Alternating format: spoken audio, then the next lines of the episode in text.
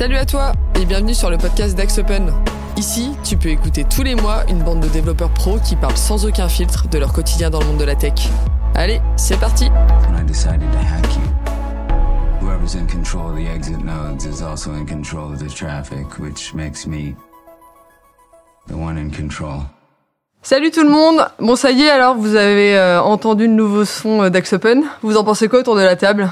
Des nul. avis, des réactions? Quoi? C'est nul? C'est très sympa. Ouais, super. Merci les gars pour vos avis super constructifs. On a quand même mis du temps à brainstormer, tout ça. Ça fait deux ans, il est dans les bacs. Ouais, exactement. Bon, bah, j'espère que tout le monde qui nous écoute, euh, vous aurez d'autres avis, n'hésitez pas en com. On va attaquer aujourd'hui avec euh, un de vos sujets préférés autour de la table parce qu'on va parler euh, de perf et de Java. Alors, c'est encore plus le sujet préféré de, de J'ai Philippe. jamais vu Philippe sourire autant. c'est juste. C'est clair. Donc, l'idée aujourd'hui, c'est de vous partager essentiellement euh, nos retours d'expérience sur les principaux problèmes de perf qu'on rencontre sur les applications euh, Java. Les astuces aussi qu'on peut mettre en place euh, bah, pour, pour un petit peu optimiser les, les applications. Et on va faire un focus un petit peu spécifique euh, plutôt sur la fin du podcast sur les outils euh, qu'on utilise euh, bah, notamment pour nous aider à, à optimiser un petit peu les applications. Autour de la table aujourd'hui, alors vous aurez euh, bien évidemment reconnu Philippe, le Javaman aigri, mais heureux aujourd'hui. Pas aigri aujourd'hui. Arthur, JavaScript Lover, Bonjour, bonjour. Nathan, monsieur prof du code. Salut. On a un petit nouveau, Jérémy, le créateur de notre outil Agent Java dont on vous parlera euh, plus à la fin du podcast. Salut. Et on a Théo, le dénicheur de News IT, Hello. qui après deux podcasts où euh, tu nous as fait un peu la gueule, tu reviens en force euh, Les et on est content de t'avoir. On va démarrer comme d'hab par poser les bases. On va poser les bases. Simple, classique. Philippe, euh, de quoi parle-t-on quand on parle performance? Alors, euh, la performance, c'est un sujet qui est très, très, très, très vaste, parce qu'on peut parler de plein de choses. Euh, On parle à la fois de performance financière des fois, on va parler de tout un tas de sujets. Là, aujourd'hui, ce qui va nous intéresser, c'est la performance donc, euh, des applications Java, et en particulier, ce qui fait qu'en sorte qu'une application aille plus ou moins vite. D'accord? On va pas se focaliser sur la capacité de monter en charge ou la scalabilité horizontale ou ce genre de choses. On va travailler dans ce podcast-là, en tout cas, sur euh, comment on améliore unitairement le temps de traitement de- d'une API, euh, quelle qu'elle soit. Donc c'est ça aujourd'hui qui va nous consacrer euh, ce podcast et c'est sur cette vision de la performance qu'on va discuter aujourd'hui. Pourquoi c'est un sujet aujourd'hui qui est, qui est crucial dans les applications, la perf, au sens où tu l'as expliqué? Alors j'aimerais bien que ce soit un sujet crucial dans les applications. Malheureusement, ça devient crucial quand la performance est mauvaise, mais non. Plus, sérieusement, pourquoi, c'est crucial C'est que on est dans un contexte où on a de plus en plus d'applications qui font de plus en plus de choses et qui sont hébergées dans des systèmes de plus en plus euh, virtualisés, qui facturent de plus en plus, euh, j'ai envie de dire, autant de calculs. Donc il y a deux drivers principaux qui font que la performance aujourd'hui est importante. Un, les coûts, parce qu'aujourd'hui, si vous avez une application qui est lente, elle va consommer de plus en plus de CPU. Vous allez mettre euh, 40 nodes euh, sur votre, euh, votre Kubernetes, ou vous allez mettre, euh, je ne sais pas euh, combien d'instances de, Docker pour faire tourner votre application. Donc ça, c'est un, un premier driver, c'est les coûts. Le deuxième driver, c'est la, sensation et le ressenti client. Si votre application est lente, l'utilisateur il va ressentir fatalement des lenteurs. En gros, ça veut dire quoi hein, dans une monde web en dégrossissant? Je vais cliquer sur une action dans mon application et il va se passer une deux secondes avant que l'action réalise. Donc c'est les deux principaux drivers, c'est le ressenti utilisateur et le driver coût qui est de plus en plus important euh, là-dessus. C'est quoi les principaux euh, risques finalement que, que tu cours si dans un projet, dans une app, tu te dis bah la perf, euh, on s'en fout et on traite pas le sujet? Alors, le... il y a deux principaux problèmes. Il y a effectivement le, problème des coûts, c'est ce que j'ai dit, hein, ça va devenir de plus en plus cher et vous, pouvez, vous avez beau installer des machines, vous n'arriverez pas à compenser un traitement qui est lent. Euh, et vous pouvez avoir le deuxième problème qui est plus technique, qui est dit, vous avez, euh, et en Java c'est particulièrement le cas, un, phénomène d'effondrement. C'est-à-dire que si vous avez des traitements qui sont unitairement longs sur une application, vous allez arriver à saturer euh, la JVM qui travaille, et même les traitements qui sont censés rapides deviendront longs. Et en fait, plus ils viennent longs, plus ça devient long, plus ça s'effondre, moins il y a de ressources CPU pour le traiter. Et en fait, petit à petit, fatalement, vous arrivez à, faire en sorte que votre JVM, elle soit capable de rien traiter, et elle s'effondre lamentablement. Alors, je vais peut-être poser une question un peu tricky, euh, surtout pour les invités autour de la table. Est-ce qu'aujourd'hui, euh, tous les développeurs se sentent concernés par la performance euh, finalement des apps? Dites-moi oui, dites-moi non. je vois Nathan faire non de la tête. Bah, non. Euh, moi, j'ai Non. pas vraiment l'impression. C'est, j'ai envie de dire, c'est un peu le premier problème. C'est que la plupart du temps, les développeurs, l'objectif, c'est que ça fonctionne et c'est le plus gros de ce qu'on leur demande de base, alors qu'en fait, c'est pas, pour moi, suffisant. L'aspect performance, euh, pérennité de ce qu'on fait, etc. est, est tout aussi important que juste la fonctionnalité euh, fonctionne une fois qu'on a fait notre travail. Quoi. Arthur, tu partages euh, Oui, carrément. Après, euh, il y a aussi, je pense, le fait que la performance, euh, c'est jamais vraiment appris euh, quand un jeune développeur, euh, que ce soit à l'école ou euh, peut-être un peu en entreprise au début, tout ce qu'on lui demande, c'est de, de délivrer, de délivrer euh, plus ou moins rapidement, euh, mais pas forcément de faire du code qui soit euh, performance euh, avec des bonnes performances ou euh, efficace. Et donc, je pense que c'est quelque chose qui vient plus tard, alors que je- on devrait mettre le curseur beaucoup plus tôt dans la formation, parce qu'en fait, à partir du moment où on prend euh, les bons les bons mécanismes en fait ça se fait tout seul et c'est limite plus rapide de faire quelque chose de performant que de faire quelque chose de de, fonctionnel rapidement il y a juste si on veut vraiment optimiser vraiment à la à la vraiment le, tout petit bout euh, au bout c'est ça peut devenir très long mais optimiser à 90% du temps enfin avoir des bonnes performances sur euh, sur l'ensemble de l'application ça va. Après c'est pour aller vraiment dans le dans la performance euh, ultime entre guillemets où c'est vraiment beaucoup plus compliqué mais je pense que le plus important c'est de prendre les bons les bons mécanismes Parce qu'aujourd'hui, si on se dit qu'on code performant ou code non performant, est-ce que ça prend réellement plus de temps de coder avec une vision performance euh, ou pas? Alors, est-ce qu'il va y avoir un point historique ou pas? Oui, bah, tiens, tiens, tu peux y aller, tu peux, tu peux démarrer. Parce qu'il faut, faut mettre les choses en perspective. C'est le moment historique. Je pense que c'est important de, de- de remettre la vision de la performance applicative dans, dans un temps un peu plus long. En fait, on est tous euh, des enfants de la loi de Moore. C'est-à-dire, en fait, quand on a appris l'informatique, on nous a dit qu'il y avait cette loi qui existait qui dit que les CPU doublaient tous les 18 mois. Et qu'en fait, globalement, les développeurs ont intégré ça en se disant peu importe si mon traitement est lent, dans 18 mois, il ira deux fois plus vite.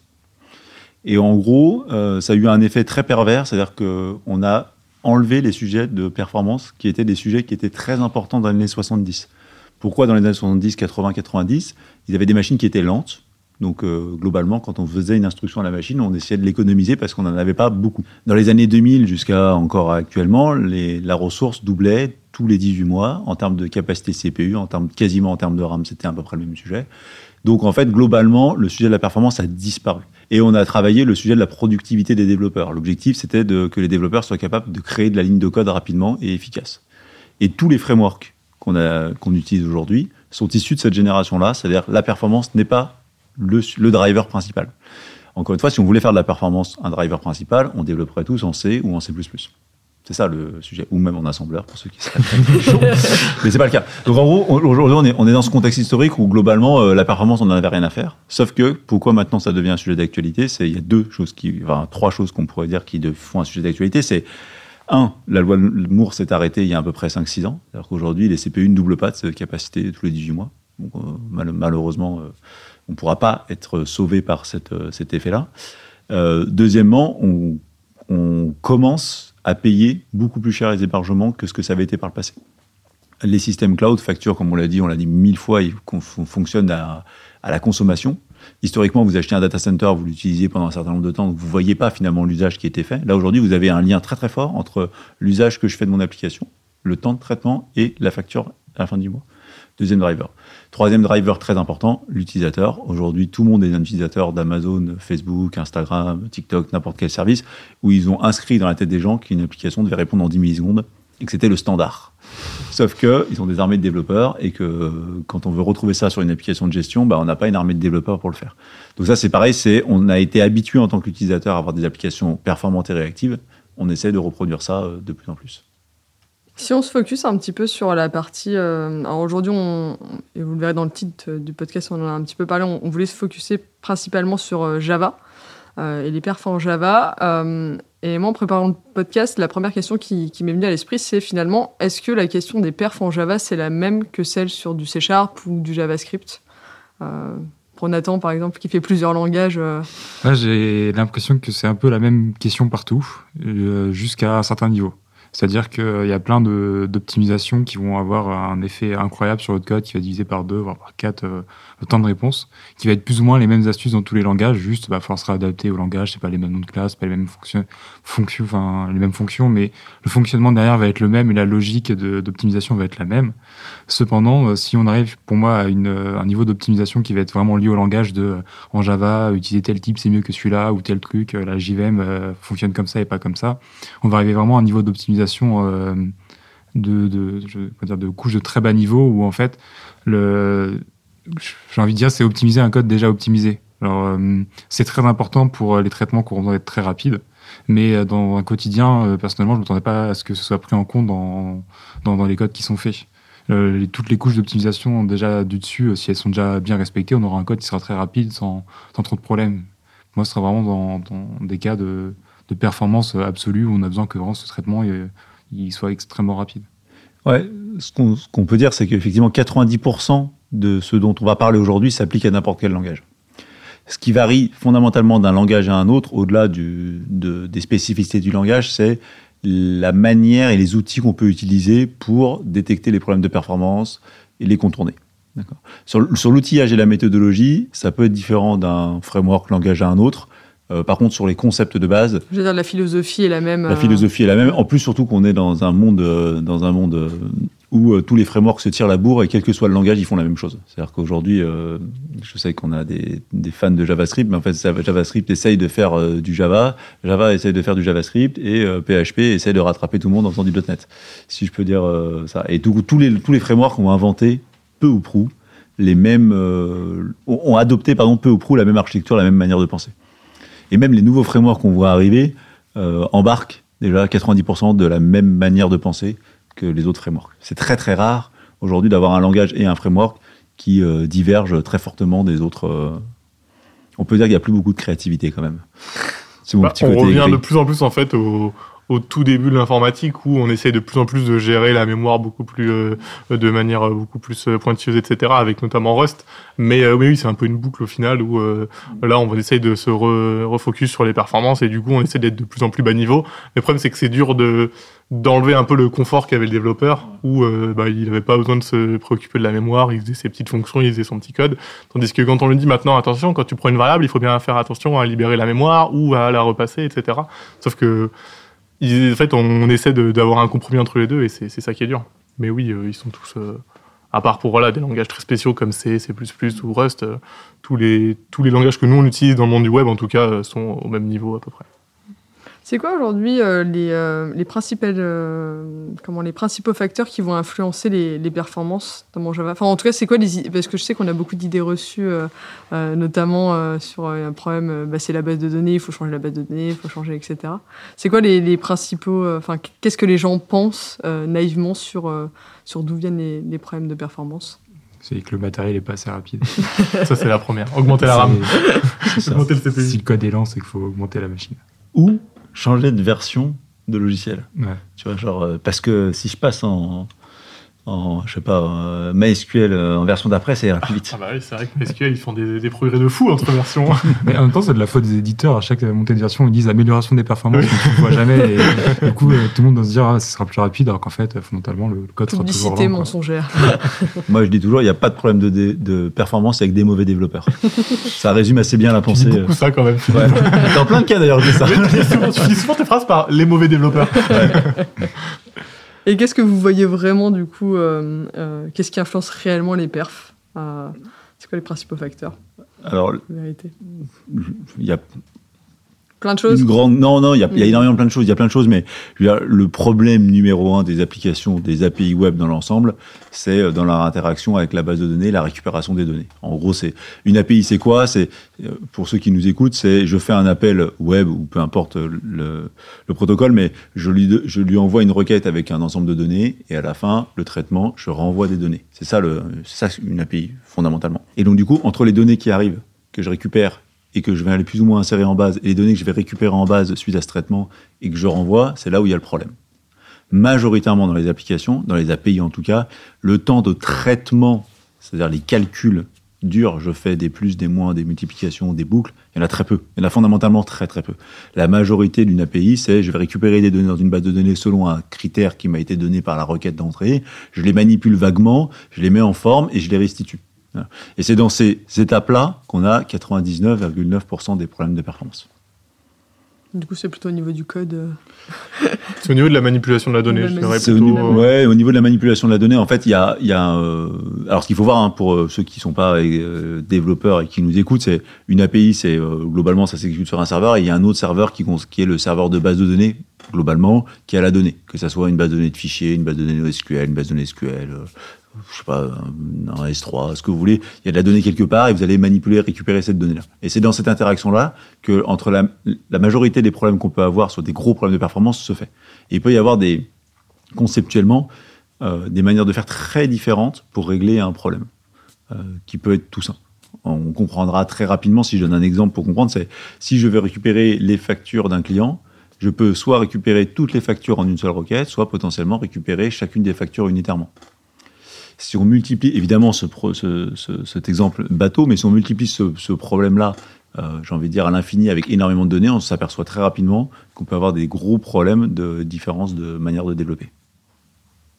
Et c'est quoi les. euh, alors vous êtes euh, pas mal, en tout cas, à la proximité de, jeunes et moins jeunes développeurs sur, sur les projets. C'est quoi les erreurs les plus courantes que, que vous voyez euh, au, niveau des, euh, au niveau du code, par exemple, de, de ce que produisent les gens Moi, je dirais récupérer des données qu'on n'utilise pas, juste par flemme. Parce qu'en fait, c'est plus simple de tout récupérer et, Et, ensuite, tu traites. ouais. Et ensuite, en fait, tu tries dans le, sur le client côté front.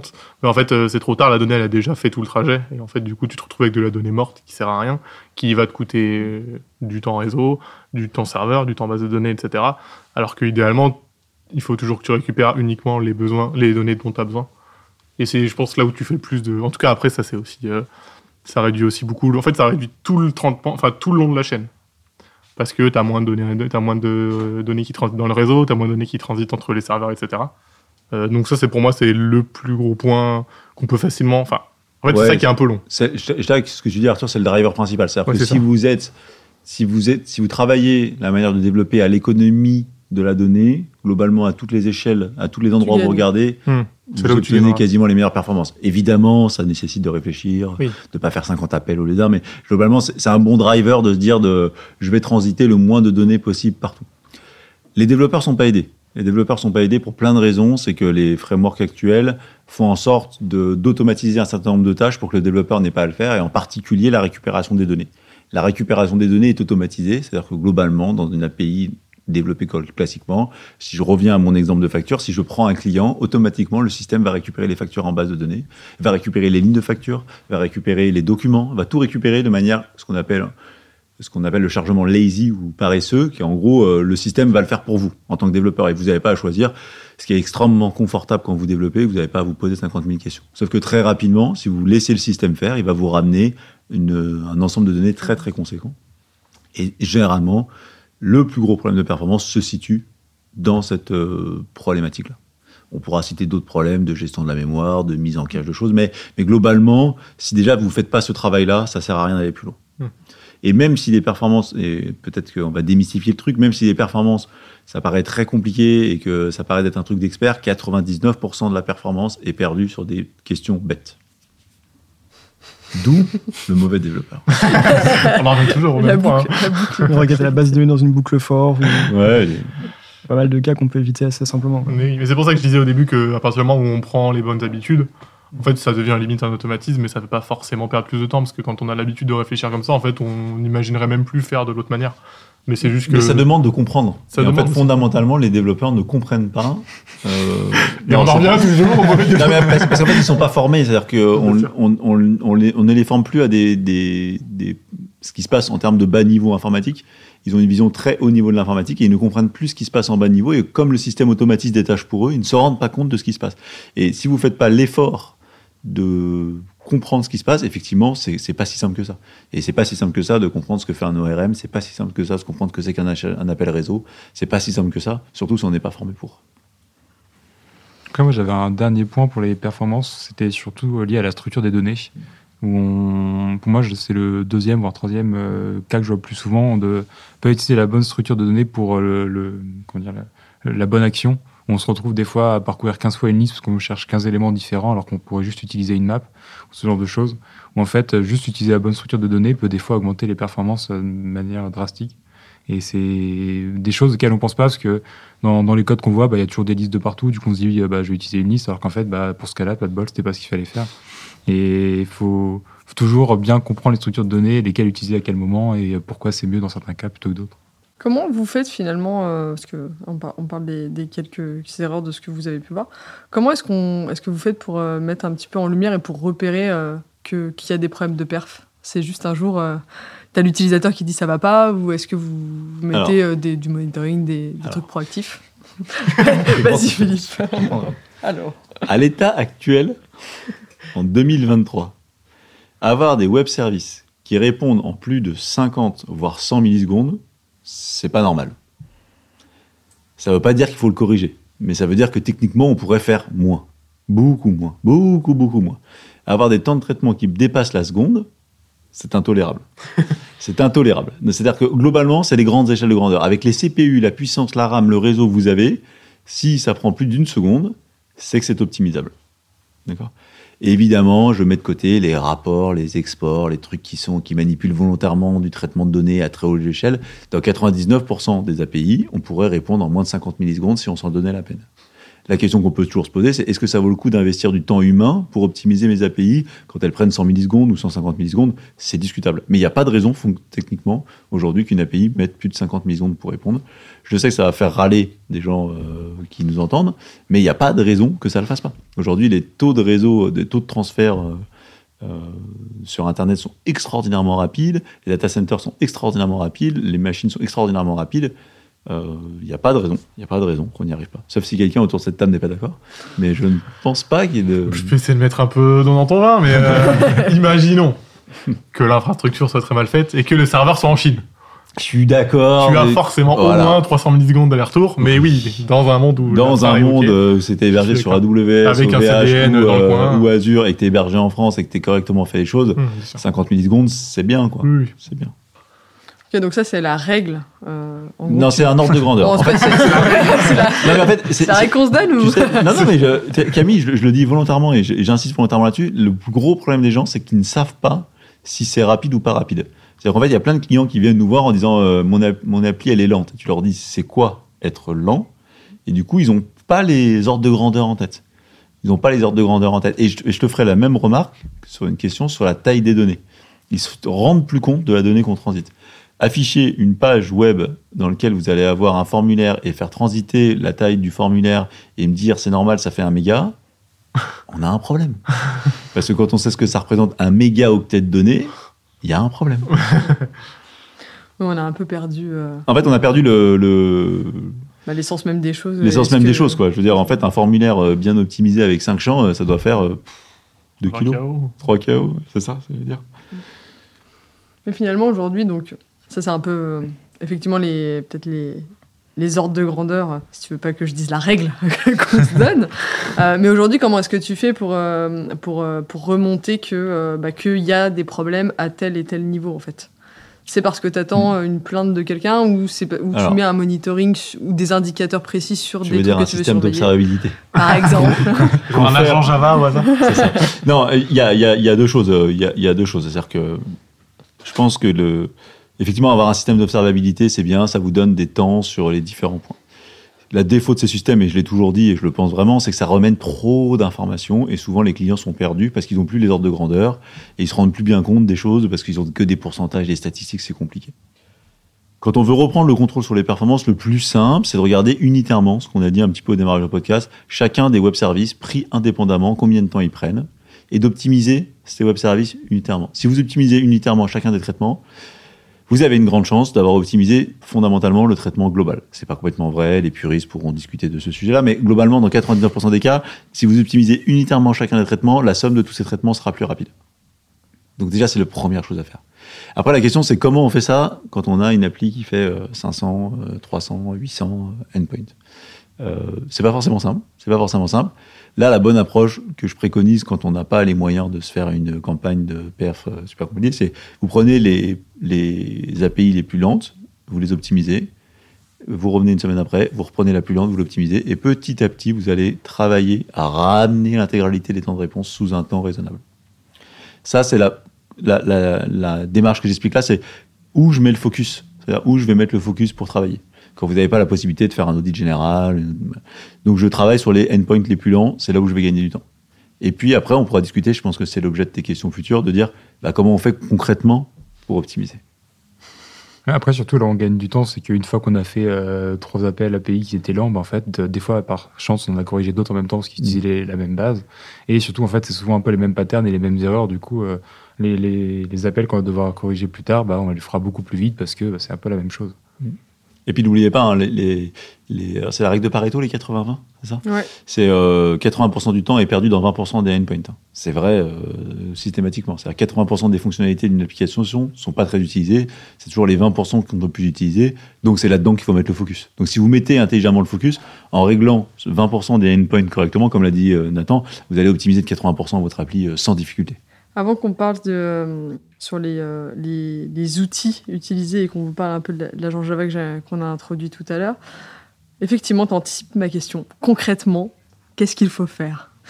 Si aujourd'hui tu te dis, euh, tu te dis euh, voilà, j'ai une application, comment est-ce que je gère la, la perf? Qu'est-ce qui- qu'est-ce qu'il faut concrètement que je fasse, que je mette en Alors, place et, Ouais, je pense que le, la mauvaise approche, c'est d'avoir une approche ensembliste, c'est-à-dire j'ai une application qui est lente. Si vous dites j'ai une application qui est lente, le problème est très compliqué parce que vous savez pas par où le prendre. Si on revient à un truc plus simple de dire j'ai pas une application qui est lente, mais j'ai potentiellement des endpoints qui sont lents, j'ai des API qui sont lentes, je peux déjà réduire complètement, drastiquement le spectre d'analyse. Donc je vais travailler sur le endpoint lent. Je me dis aujourd'hui je travaille sur le endpoint lent et du coup je vais travailler toute la décomposition de ces appels. D'accord? Il n'y a pas de magie en informatique, le temps n'est pas perdu magiquement, il est perdu dans une des écouches là-dessus. En fait, vous pouvez l'écrire sous la forme d'une addition très simple, c'est la somme de l'intégralité de tous les traitements qui sont pris pour répondre à la requête. Vous prenez la somme, vous, vous faites un classique, euh, je décompose mon traitement en, en- en bout de code, en bout d'appel réseau, en compagnie, vous décomposez ça, et à partir de là, vous regardez tous les temps unitaires et vous regardez là où c'est lent. En fait, si vous regardez là où c'est lent avec cette méthode, vous allez très rapidement vous apercevoir d'où est le problème. Et à partir du moment où vous avez mis le doigt sur le problème en informatique, vous l'avez résolu, parce que vous savez exactement où c'est, il suffit de corriger le problème.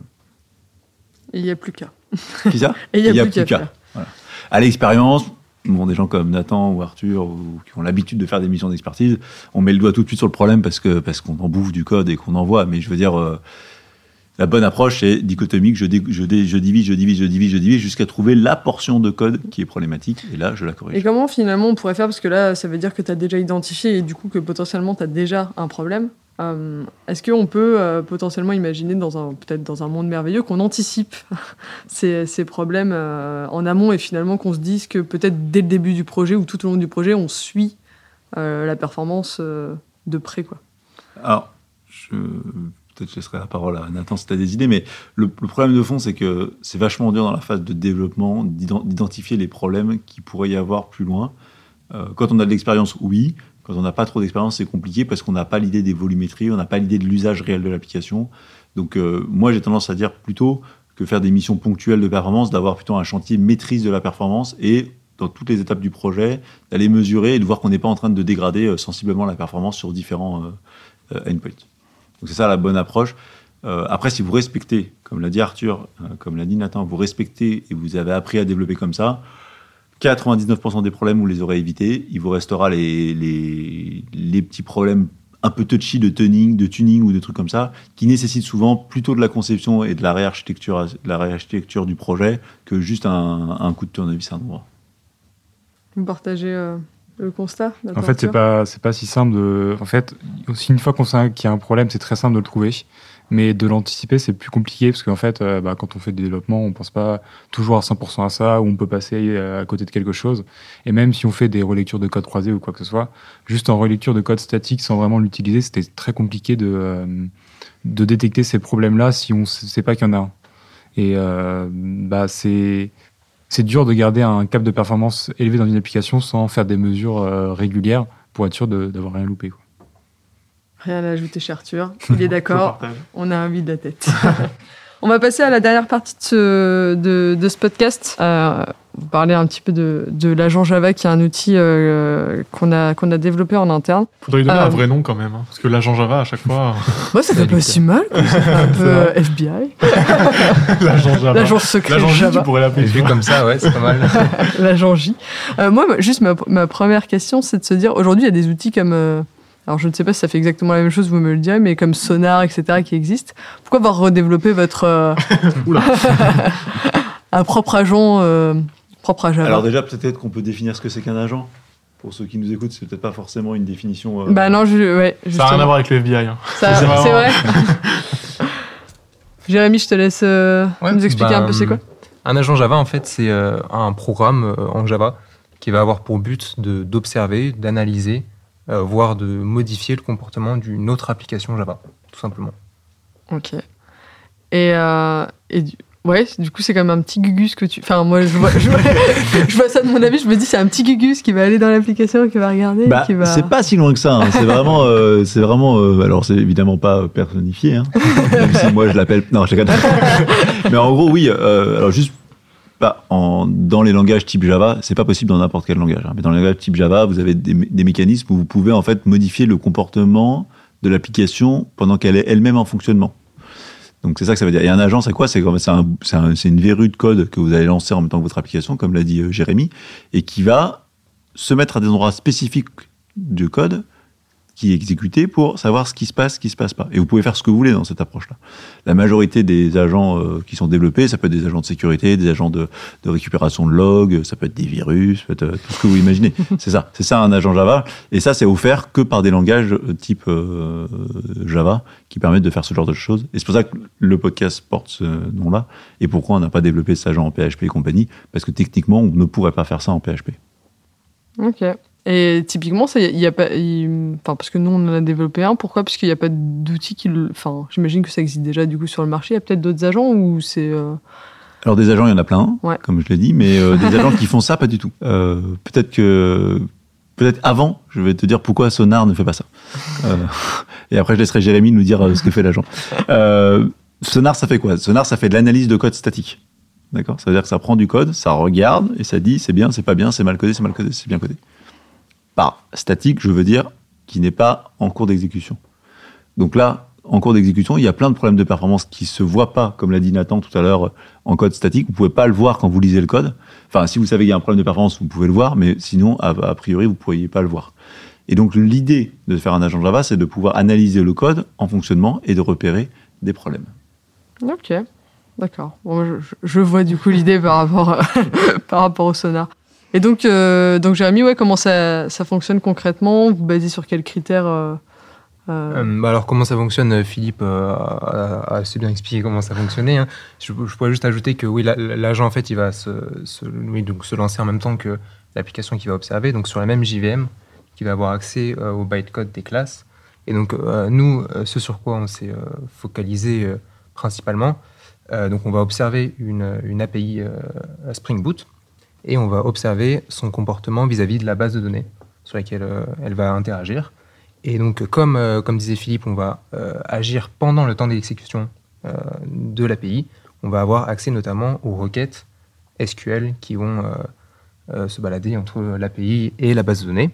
Et donc, ce que fait notamment l'agent, c'est qu'il va regarder ces requêtes SQL et, dans un premier temps, regarder s'il n'y a pas des erreurs classiques SQL. Par exemple, si euh, certains, par exemple, euh, s'il y a des requêtes qui ont un opérateur in avec euh, beaucoup trop d'éléments à l'intérieur. Donc, ça peut causer des, des problèmes en termes de performance parce qu'au niveau de la base de données, le moteur il va devoir regarder tous les éléments du in pour voir si ils- s'ils sont dans la base de données.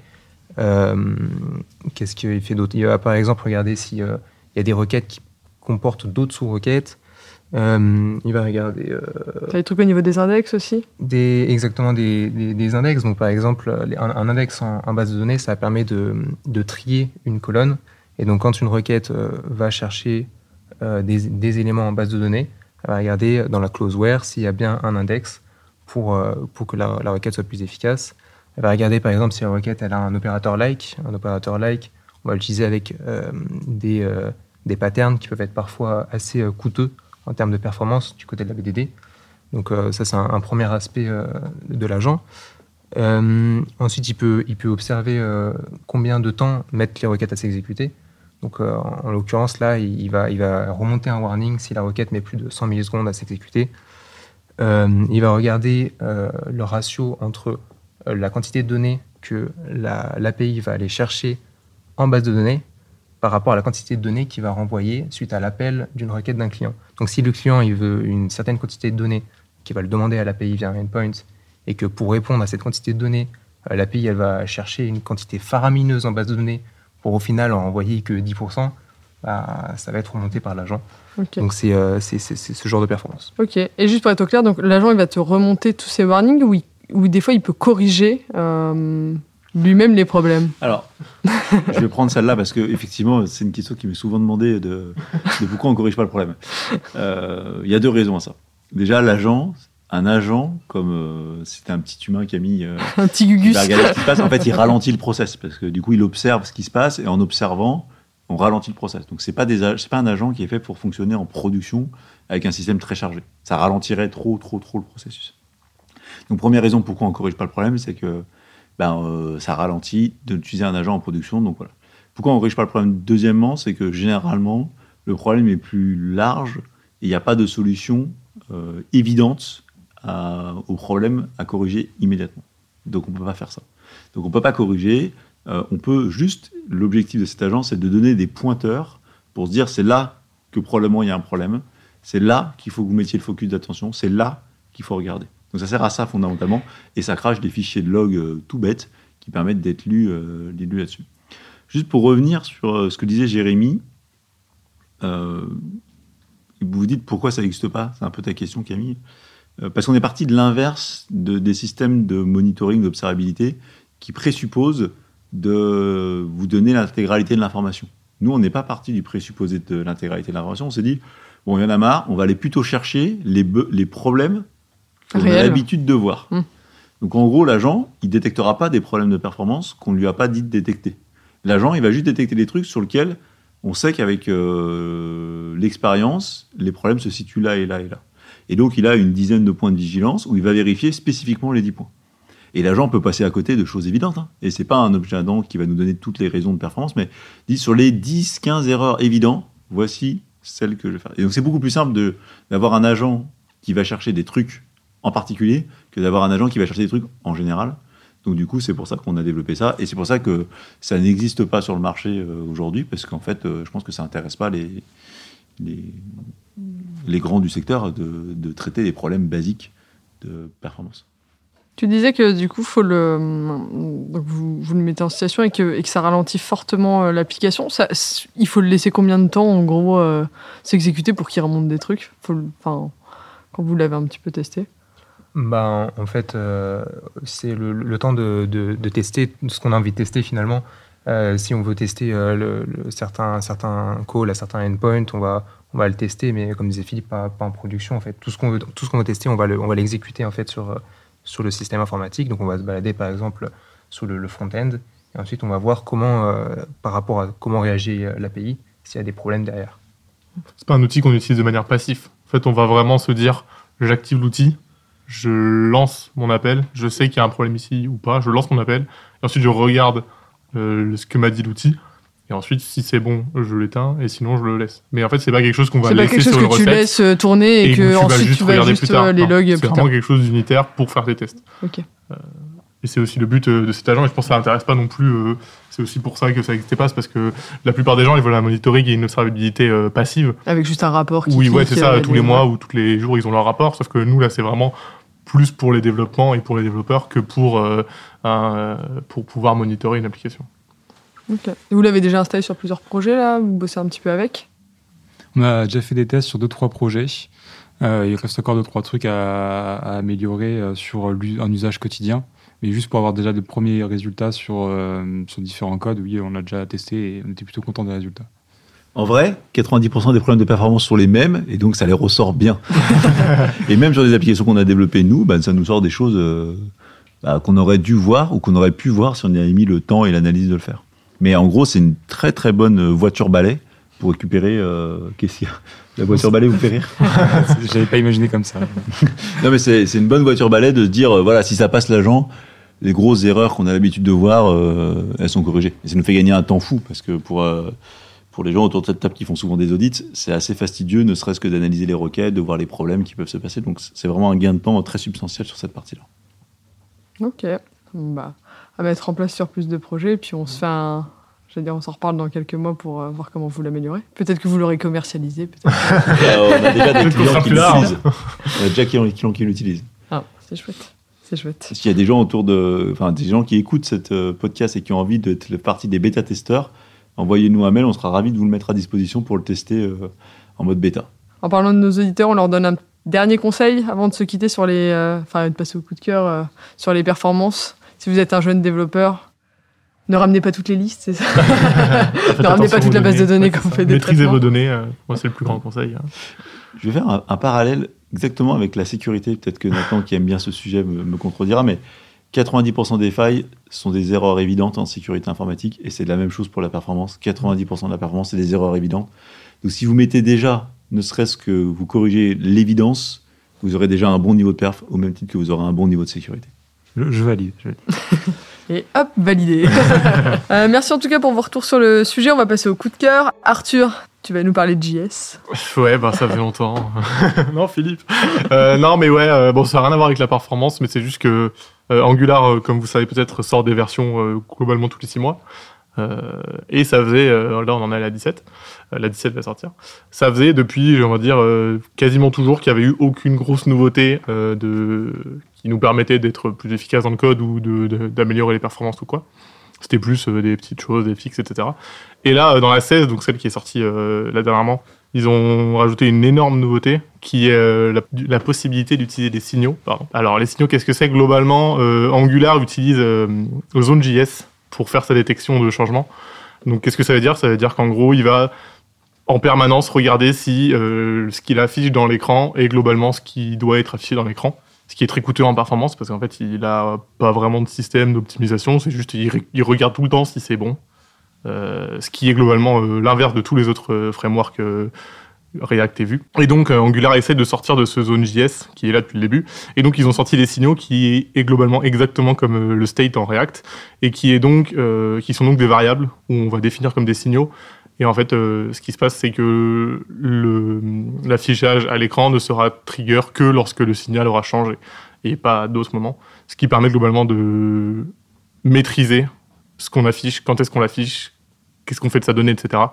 Et c'est ce qui manquait le plus, je trouve, à Angular, parce que c'est le plus gros atout de React, euh, ce que je trouve, c'est qu'on peut vraiment euh, maîtriser euh, ses performances au maximum, ce qu'on peut pas vraiment faire, enfin, ce qu'on peut faire avec Angular, mais ce qui est pas natif, on va dire. On peut le faire avec la push stratégie, avec des streams, etc., mais c'est un peu plus complexe. Et là, donc, ils vont le mettre nativement dans Angular. Donc, je pense que c'est quelque chose qu'il faudra tous qu'on regarde et qu'il faudra, il faudra que tout le monde s'y mette, parce que ce sera très- c'est très important pour la performance. Euh, donc ça, c'est ce qui est sorti en 16, donc qui est déjà sorti normalement. Je sais que je pense pas qu'il y ait beaucoup de gens qui l'utilisent avec Open, mais euh, mais euh, mais c'est sorti déjà. Et en 17, donc qui est sorti en pré-release, ils ont sorti une nouvelle façon de templater son HTML. Donc avant, globalement, dans chaque balise HTML, on pouvait mettre euh, soit des ifs, soit des boucles, etc. Et ils ont sorti un peu cette logique. En fait, on peut faire un peu comme du Twig, euh, comme du XHTML, où en fait, on peut mettre des grosses balises if dans son code, euh, avec des else, avec des boucles.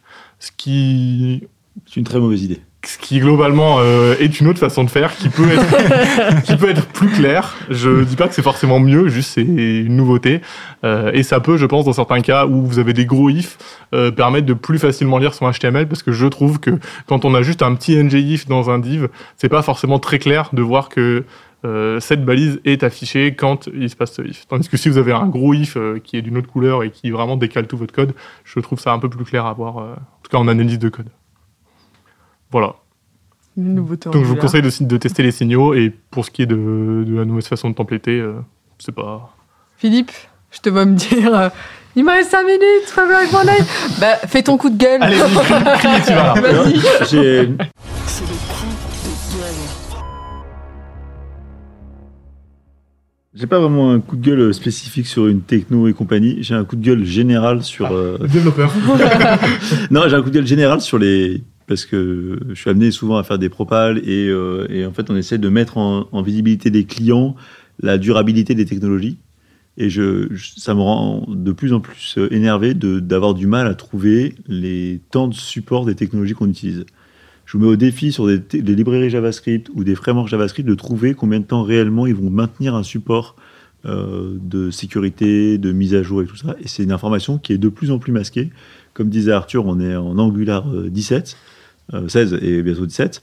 Et ils en sortent une tous les six mois. Et en fait, je pense, même si c'est cool, que en fait c'est plutôt un problème qu'autre chose et qui devrait plutôt ralentir les cycles de développement des trucs. Comme je te dis. Parce euh, qu'en fait, on perd énormément de temps collectivement à mettre à jour des frameworks qui n'apportent pas de plus-value. Oui, comme je te dis, ça, fait, ça faisait 20 versions, que, bon, pas 20 parce qu'on en a 16, mais ça faisait 12 versions qu'il n'y avait rien de nouveau. Donc euh, oui, pourquoi faire des nouvelles versions s'il n'y a rien de nouveau? Mm. Euh, C'est la mode. Moi, Il faut- il un temps il faut il y avait- deliver, il Il y avait des versions de Java qui sortaient tous les 3 ans et franchement, on était content quand elles sortaient. Et maintenant, elles sortent tous les 6 mois et on n'est plus. T'as plus euh, d'excitation à la sortie, quoi, tu vois. Il n'y a plus l'étincelle. Il n'y a plus l'étincelle. Putain, Java 7, toi, ça a l'air trop bien Bon, bah, merci euh, pour ce nouveau coup de gueule. Et on va finir par Théo, l'actu des techos. Lâche info, c'est l'actu des techos. Tu m'as dit avant de démarrer ce podcast, Camille, il n'y a pas grand chose qui se passe. Ouais, ça dépend. On a des certaines périodes qui sont un petit peu accrues en termes de d'actualité un peu croustillante, on va dire, et juste pas certaines euh, Pure CVEC people qui, maintenant. qui peuvent. Kim Kardashian a un nouveau copain. Ouais, c'est- en ce moment, c'est un peu ça. Bon, on se fait un petit point rapide sur l'IA. On va tourner autour de Spotify cette fois-ci. Donc, vous avez certainement dû entendre des musiques euh, où la voix était changée par intelligence artificielle ou complètement générée. Euh, Spotify avait annoncé qu'ils ne voulaient pas ça sur leur plateforme et qu'ils ont finalement changé d'idée. Euh, tout simplement parce que bientôt, euh, ils sont en train de développer et tester, même pour certaines langues actuellement, euh, la traduction de podcasts automatiques. Donc, on pourra peut-être un jour entendre notre podcast dans différentes langues pour pouvoir toucher d'autres J'ai hâte de m'entendre. En coréen. en coréen, ça va être Et ça fera plaisir à, à Antoine si tu. Apparemment, la voix ne serait pas changée. Euh, pour changer un petit peu, je vais faire plaisir à Nathan cette fois-ci. Euh, Aujourd'hui, donc euh, le mois d'octobre 2023, on est sur le mois européen de la cybersécurité. Donc c'est un mois qui est présent euh, depuis le 2012. On peut retrouver euh, plein de conférences, des ateliers ou de formations, donc que ce soit pour particuliers, professionnels ou développeurs ou autres. Donc n'hésitez pas à vous renseigner. Actuellement, le thème c'est sur les fraudes par ingénierie sociale. Donc vous pouvez retrouver plein de conférences en France ou même dans tous les pays européens. Euh, petite actualité sur un thème qu'on a un petit peu moins l'habitude. Donc, euh, je vais parler du projet Nessie, donc d'Amazon. On va parler d'un Mais algorithme. si, c'est euh, c'est pas le Loch Ness euh Si, bon. Raté, un autre thème. On va parler d'algorithmes de tarification, euh, particulièrement en période de promotion.